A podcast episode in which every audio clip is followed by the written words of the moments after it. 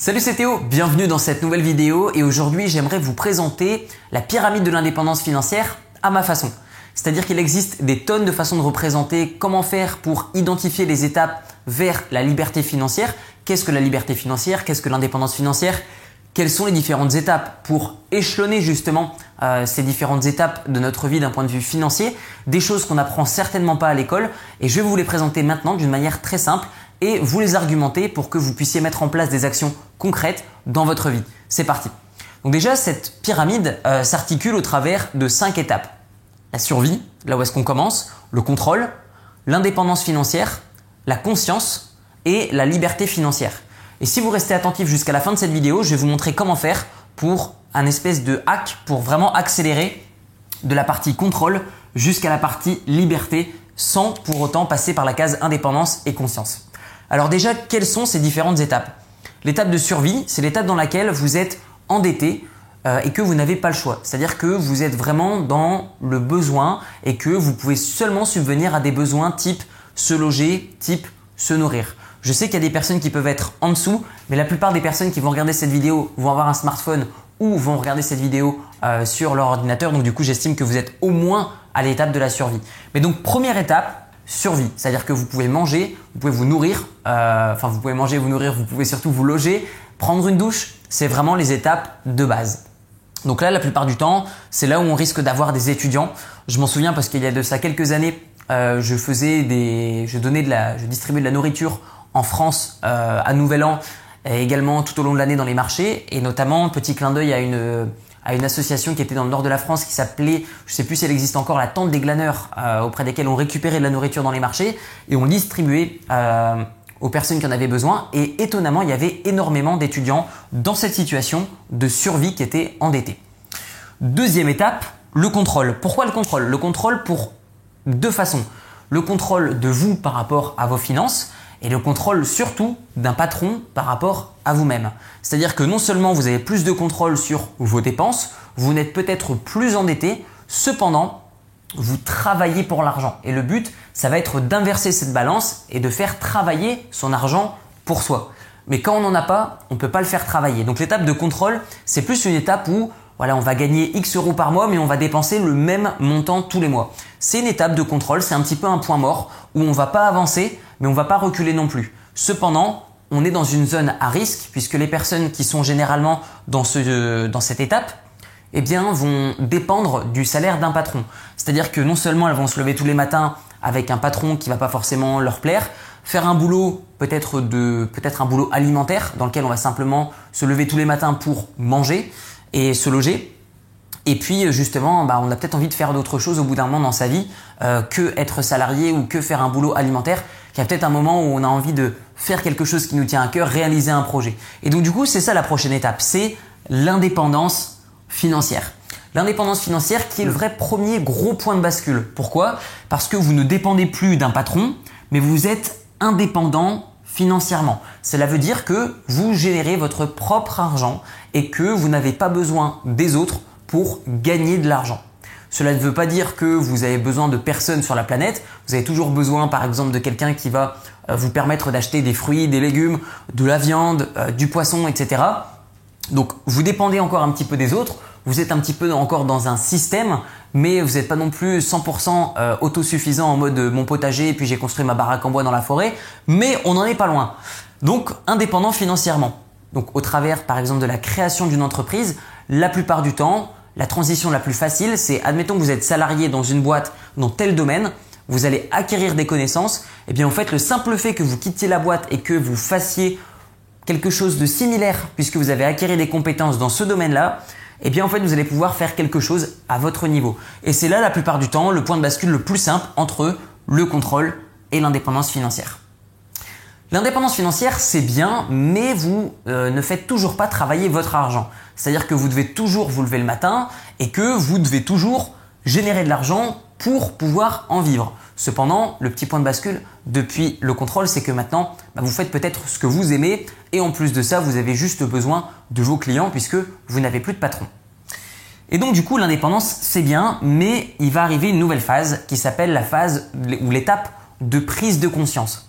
Qu'est-ce que c'est que la prise de conscience? Eh bien en fait, quand on est indépendant financièrement, et ça c'est quelque chose qui est très peu partagé sur les vidéos sur YouTube ou même ailleurs, c'est que eh bien on vieillit beaucoup plus vite. Pourquoi? Parce qu'en fait, on fait quelque chose qu'on aime, on se donne à fond et on se donne beaucoup plus que si on était salarié. Et donc du coup, eh bien on va être beaucoup plus fatigué. Il suffit de regarder euh, à quel âge les personnes euh, qui sont entrepreneurs et les personnes qui sont salariées, à quel âge en moyenne ils vont partir en retraite, eh bien vous allez vous rendre compte que les entrepreneurs le font beaucoup plus tôt pour deux raisons. La première, bah déjà ils vont gagner beaucoup plus d'argent et la deuxième, ils vont être beaucoup plus fatigués que les salariés puisqu'ils vont se donner beaucoup plus. Et il y a également plus de responsabilités, peut-être un peu plus de stress et donc du coup l'indépendance financière c'est bien, mais quand vous passez à cette étape de prise de conscience, eh bien en fait vous réalisez que au bout d'un moment, eh il n'y a personne qui va payer votre retraite. Petit clin d'œil même pour les salariés, je vous ferai une vidéo plus tard où je vous partagerai justement quelle est mon estimation des retraites qui sera distribuée après 2050. Vous allez voir que c'est vraiment ridicule. Donc tout ça pour vous dire qu'au bout d'un moment, quand on a cette prise de conscience, eh bien on se dit, mais attends, je pourrais pas continuer mon activité tout au long de ma vie. Surtout qu'une activité indépendante, c'est-à-dire que lorsque vous êtes entrepreneur, eh bien vous n'avez pas des revenus stables comme ça tous les mois vous avez un autre type de revenu quand vous êtes entrepreneur. Ça fait comme ça, ça fait des dents de scie. Et donc du coup, ce qui est important dans cette phase de conscience, c'est de se dire que, admettons que votre profil également évolue, admettons que vous êtes célibataire, indépendant, c'est très bien. Cependant, vous avez une prise de conscience, vous dites, ok, moi, admettons, je peux adapter mon style de vie comme ça. Cependant, si j'ai une famille, eh bien, un mois, on va pas partir euh, en voyage ici, puis le mois d'après, on va manger des pâtes, et puis le mois d'après, on repart en voyage, et puis le mois d'après, on mange du riz. Non. Donc, il faut vraiment une stabilité comme ça dans le temps et c'est beaucoup plus euh, rassurant d'avoir ce type de revenu.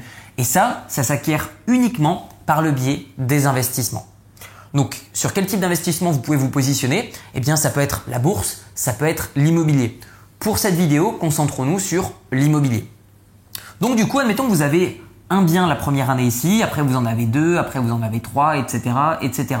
Et bien du coup, les loyers que vous allez générer vont complètement couvrir votre style de vie et ne nécessiteront absolument pas votre investissement en termes de temps. Donc vous n'êtes plus indépendant financièrement, mais une fois que vous avez des biens immobiliers et des actifs qui travaillent pour vous, eh bien vous avez atteint la liberté financière.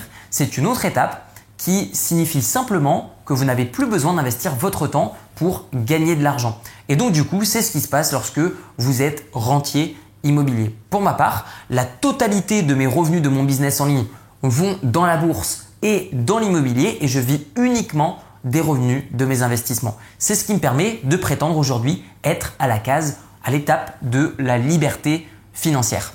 Maintenant, pour vous remercier d'être venu jusque, d'être resté jusqu'à cette étape de la vidéo, je vais vous expliquer comment faire pour passer de l'étape de contrôle à l'étape de liberté financière sans passer par l'indépendance et la conscience. Eh bien en fait, c'est très simple.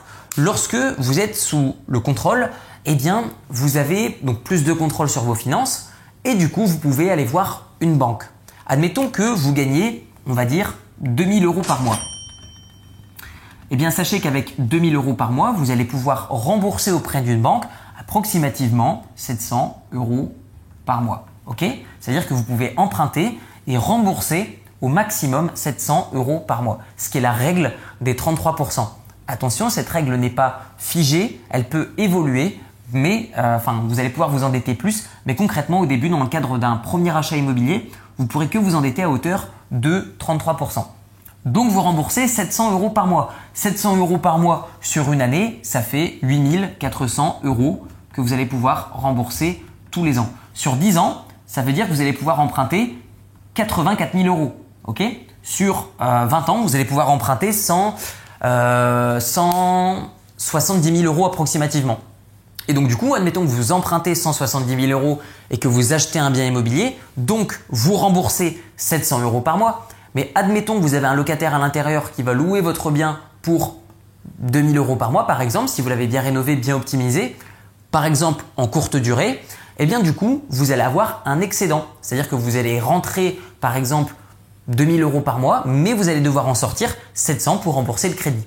Je vous fais pas un dessin, que se passe-t-il? Eh bien en fait, vous avez fait travailler l'argent de la banque pour vous, et donc du coup, vous avez skippé l'étape d'indépendance et de conscience et donc du coup vous passez directement à la case de la liberté financière. Et ça c'est uniquement un exemple sur un premier achat immobilier.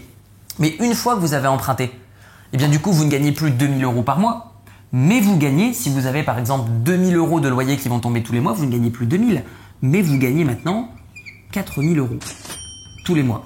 Et donc du coup, grâce à ce nouveau type de revenu, eh bien vous allez pouvoir emprunter encore plus pour investir dans un deuxième bien, puis un troisième bien, etc. etc. Voilà, c'était ma méthode pour identifier déjà où est-ce que vous vous trouvez. Donc dites-moi dans les commentaires où est-ce que vous vous trouvez actuellement sur cette étape, sur, ce, sur cette pyramide de l'indépendance financière et comment est-ce que vous allez faire, quel est votre plan pour passer à la prochaine étape de l'indépendance financière?